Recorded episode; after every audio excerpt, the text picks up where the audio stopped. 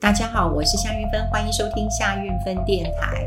呃，最近我有很多的呃朋友的孩子，那么不约而同的都在呃今年准备要结婚了。那事实上，我的孩子呃当然也登记结婚了，不过我们也会在今年的六月呃举办婚礼。那我的朋友也跟我讲啊，就说，诶，那孩子怎么想？他说，呃，他们的孩子，呃呃，决定呃登记了，然后呢，呃，有的要宴客，有的就不宴客。但是呢，呃，说实在的，最近跟我谈的，呃，从年后啦哈，到跟我谈的有呃四个啊，有有三个是我的好朋友，另外一个是朋友的朋友，也算都认识啦。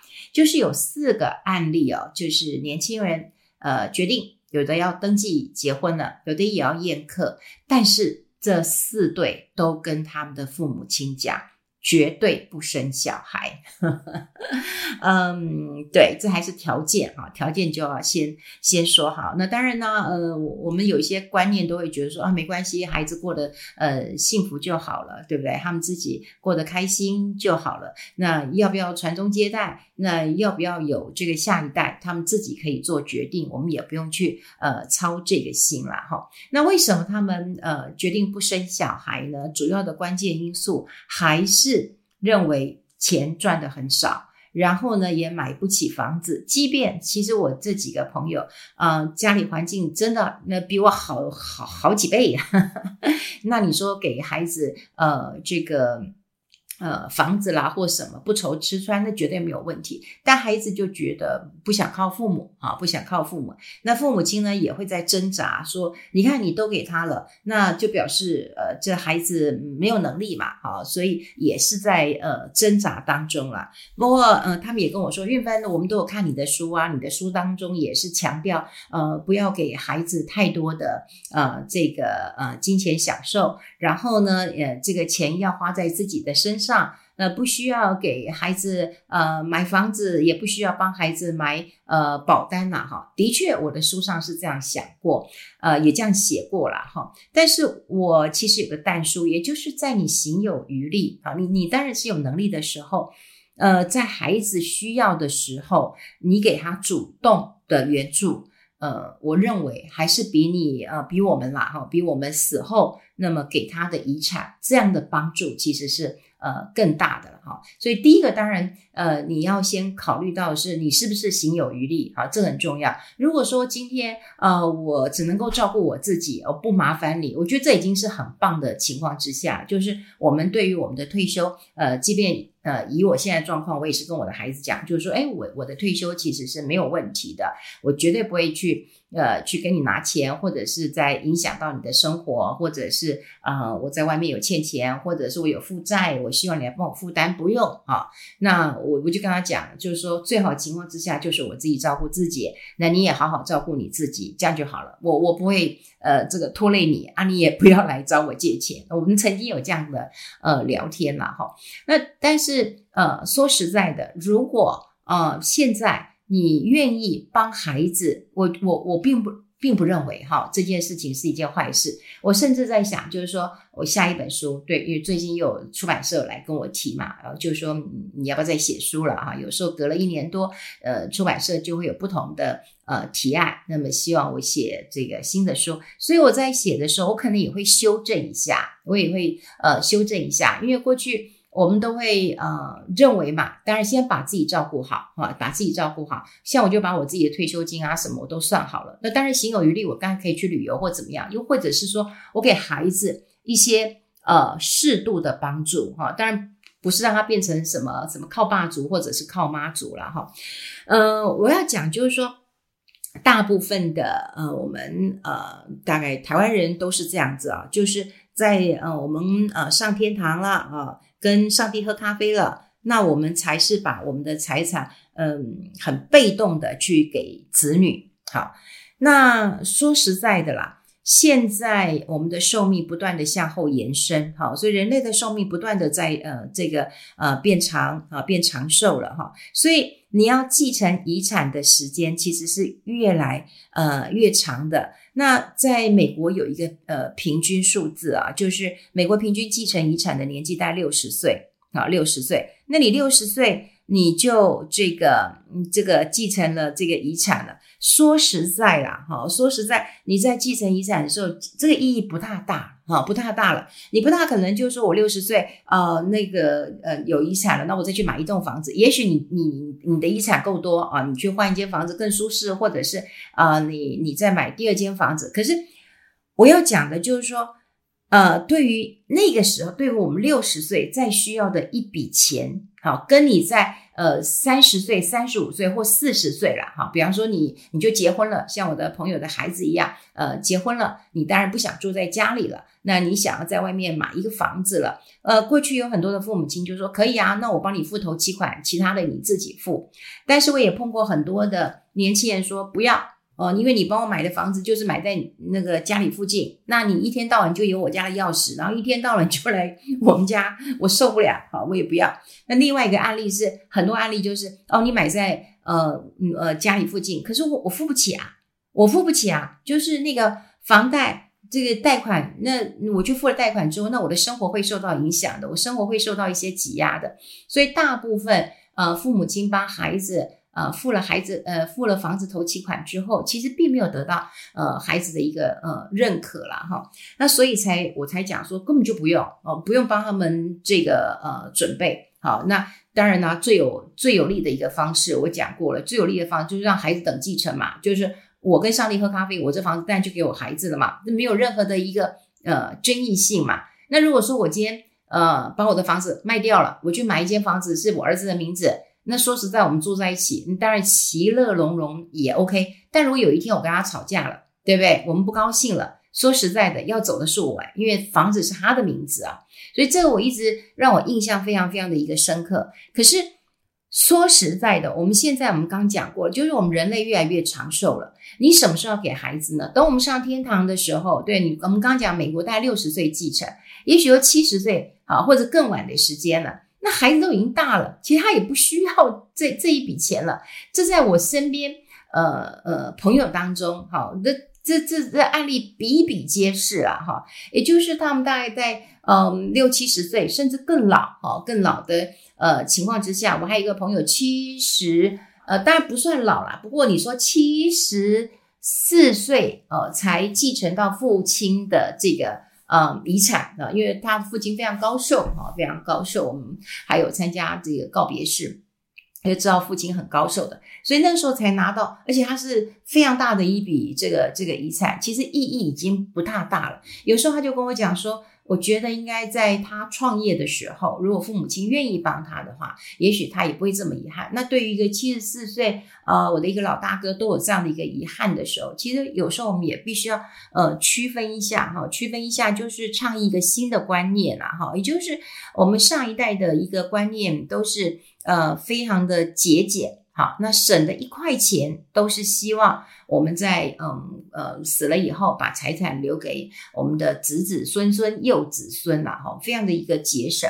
可是到了我这一代的时候呢，我就有倡议，我倡议就是说，我们要当一个有钱的阿公或者有钱的阿嬷。为什么呢？当我们手边有钱的时候呢，我们可以跟我们的孩子呃讲说，哎，来吃饭吧，我请你们吃饭，或去哪里旅游吧，我付钱。带孙子来吧，带孙女来吧，都我付钱。家庭旅游都我付钱，吃饭都我付钱。呃，过新年买新衣都我付钱。你当一个有钱人的阿嬷哈，就有钱阿嬷或者有钱阿公的话，其实子女会很愿意靠近你的，会愿意常常来这个嘘寒问暖，这是真的哈，真的啊，如如真，你不要说啊，你运芬你这样讲的话，就是好像亲情都被这个呃算计了。但我觉得亲情没有办法算计，可是金钱绝对是一个很大的一个呃诱因了哈。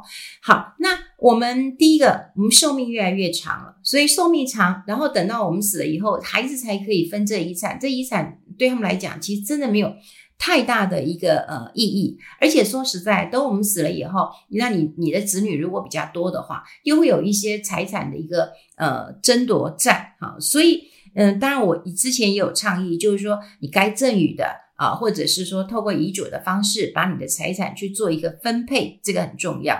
那另外呢，就是我最近啊也有领悟到了，因为我的朋友呃就这样跟我讲嘛，哈，就是孩子要结婚了，但也也不生。那不生的原因呢，就是因为嗯，觉得对前途嗯，这个觉得没有前途哈，那也觉得不想让孩子辛苦。但但是我要讲，就是说我们这几个朋友的家庭环境都非常非常的呃不错，所以他们就很纠结。一方面呢，不想。给孩子压力哈，因为呃，毕竟呃，这是夫妻两个作为决定。到我们这一代做父母的，说实在的，嗯，有什么想法，其实我往肚子吞，也不敢跟孩子讲。说你还是，呃，生一个孩子吧，哈，因为我常也跟我的孩子讲，你生养一个孩子，其实生养孩子有。不同的乐趣，我讲真的哈，当然会很辛苦。你说辛不辛苦？辛苦的要命。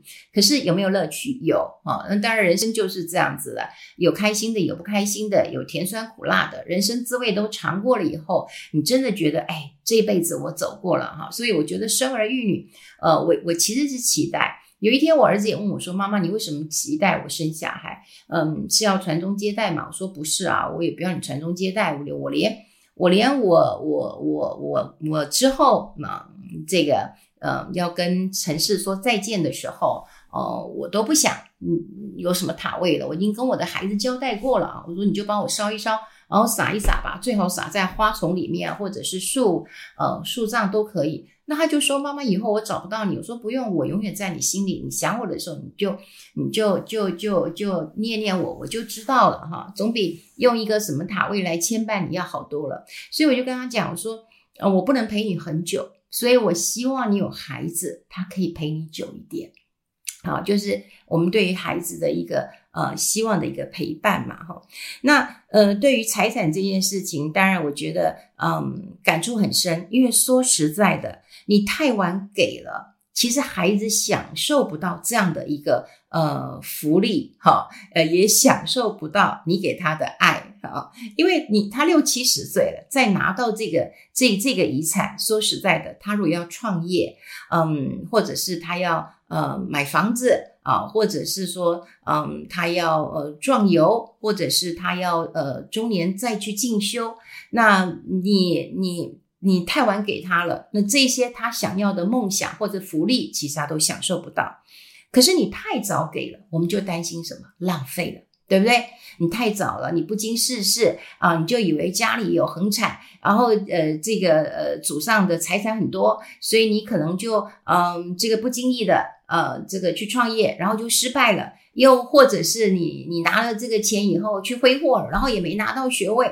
总之就担心说太早给了，呃，会浪费。所以到底什么是一个甜蜜点？好，我们讲的一个甜蜜点就是说你给的时机要刚刚好，好，那就是甜蜜点。也就是我们在投资的时候，我们都希望找这个呃甜蜜点，因为有时候呢，你买一档股票。诶，如果你买在了这个啊高点的时候，你会觉得哇，你你心理压力好大哦，这个高点这么高，然后你永远都大不了这个高点。那如果说你买在相对的一个低点，我们讲是一个甜蜜点的话，你就会觉得说哦，比较安心一点，好，比较安心一点。然后当然呢，你买在相对的一个低点之后有涨，你就觉得甜滋滋的。所以甜蜜点这件事情。呃，是很重要的哈。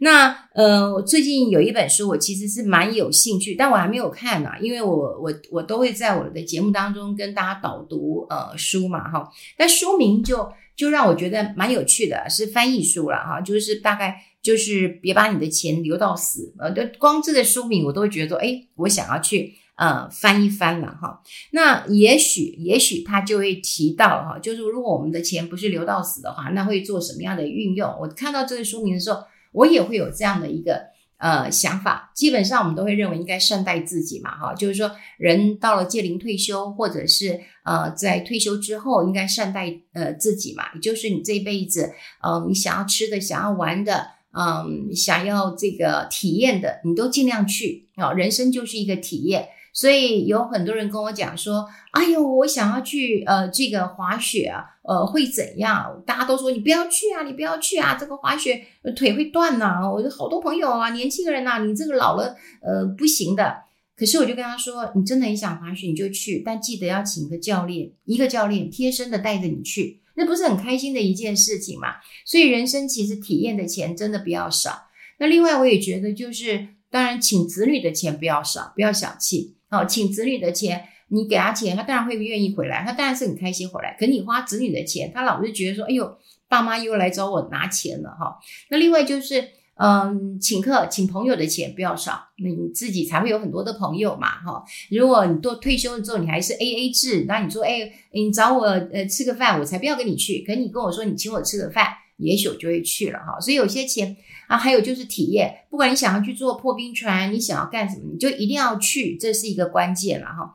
那至于。善待自己之后，你是不是有一些钱？呃，不妨呃，这个去做一些规划。比方说，我多年以来，我就会倡议说，你现在去认识一些公益团体。也许你觉得你现在不想要捐很多的钱，那可是你可以有一天你决定了啊，就是我呃不在的时候，我是不是可以啊，这个把钱捐出去？我记得有一年，呃，去年吧。我在台南主持天使星的一个募款的时候，我觉得非常非常感动。那是一位嗯，这个小呃中小企业主，那么他呃是在呃过世之前啊过世之前，那么找了天使星的这个副执行长这肖亚文，然后他们也素昧平生。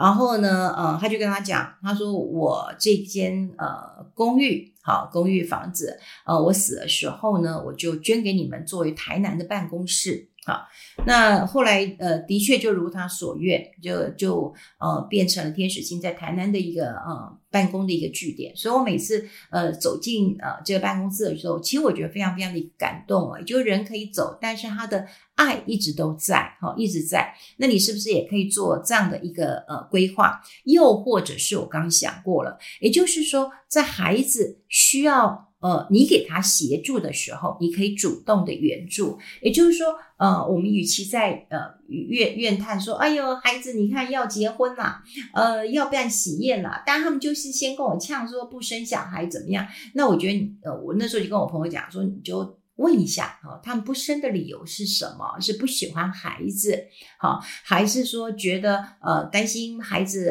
呃没有办法这个受呃很好的教育或很好的一个生活，或觉得说孩子的压力太大？你一定要了解，好了解。那至少我有个朋友，他告诉我说啊、这个呃也没有房子，呃，然后生了孩子以后又不能去旅游，呃，然后又不能够去做一些自己想做的事情，就你慢慢的了解。那如果有一些。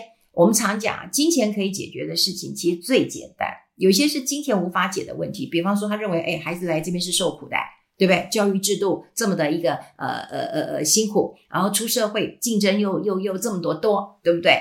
那未来还不知道这台湾前途如何。呃，我的朋友的小孩的确是这样讲的哈。所以，如果是这样的压力，那也许你就很难去排解。可是他如果告诉你说，哎，我我又买不起房子。啊，又或者说，哎，我又呃怎么样？我现在创业，我现在还在负债呢，哈。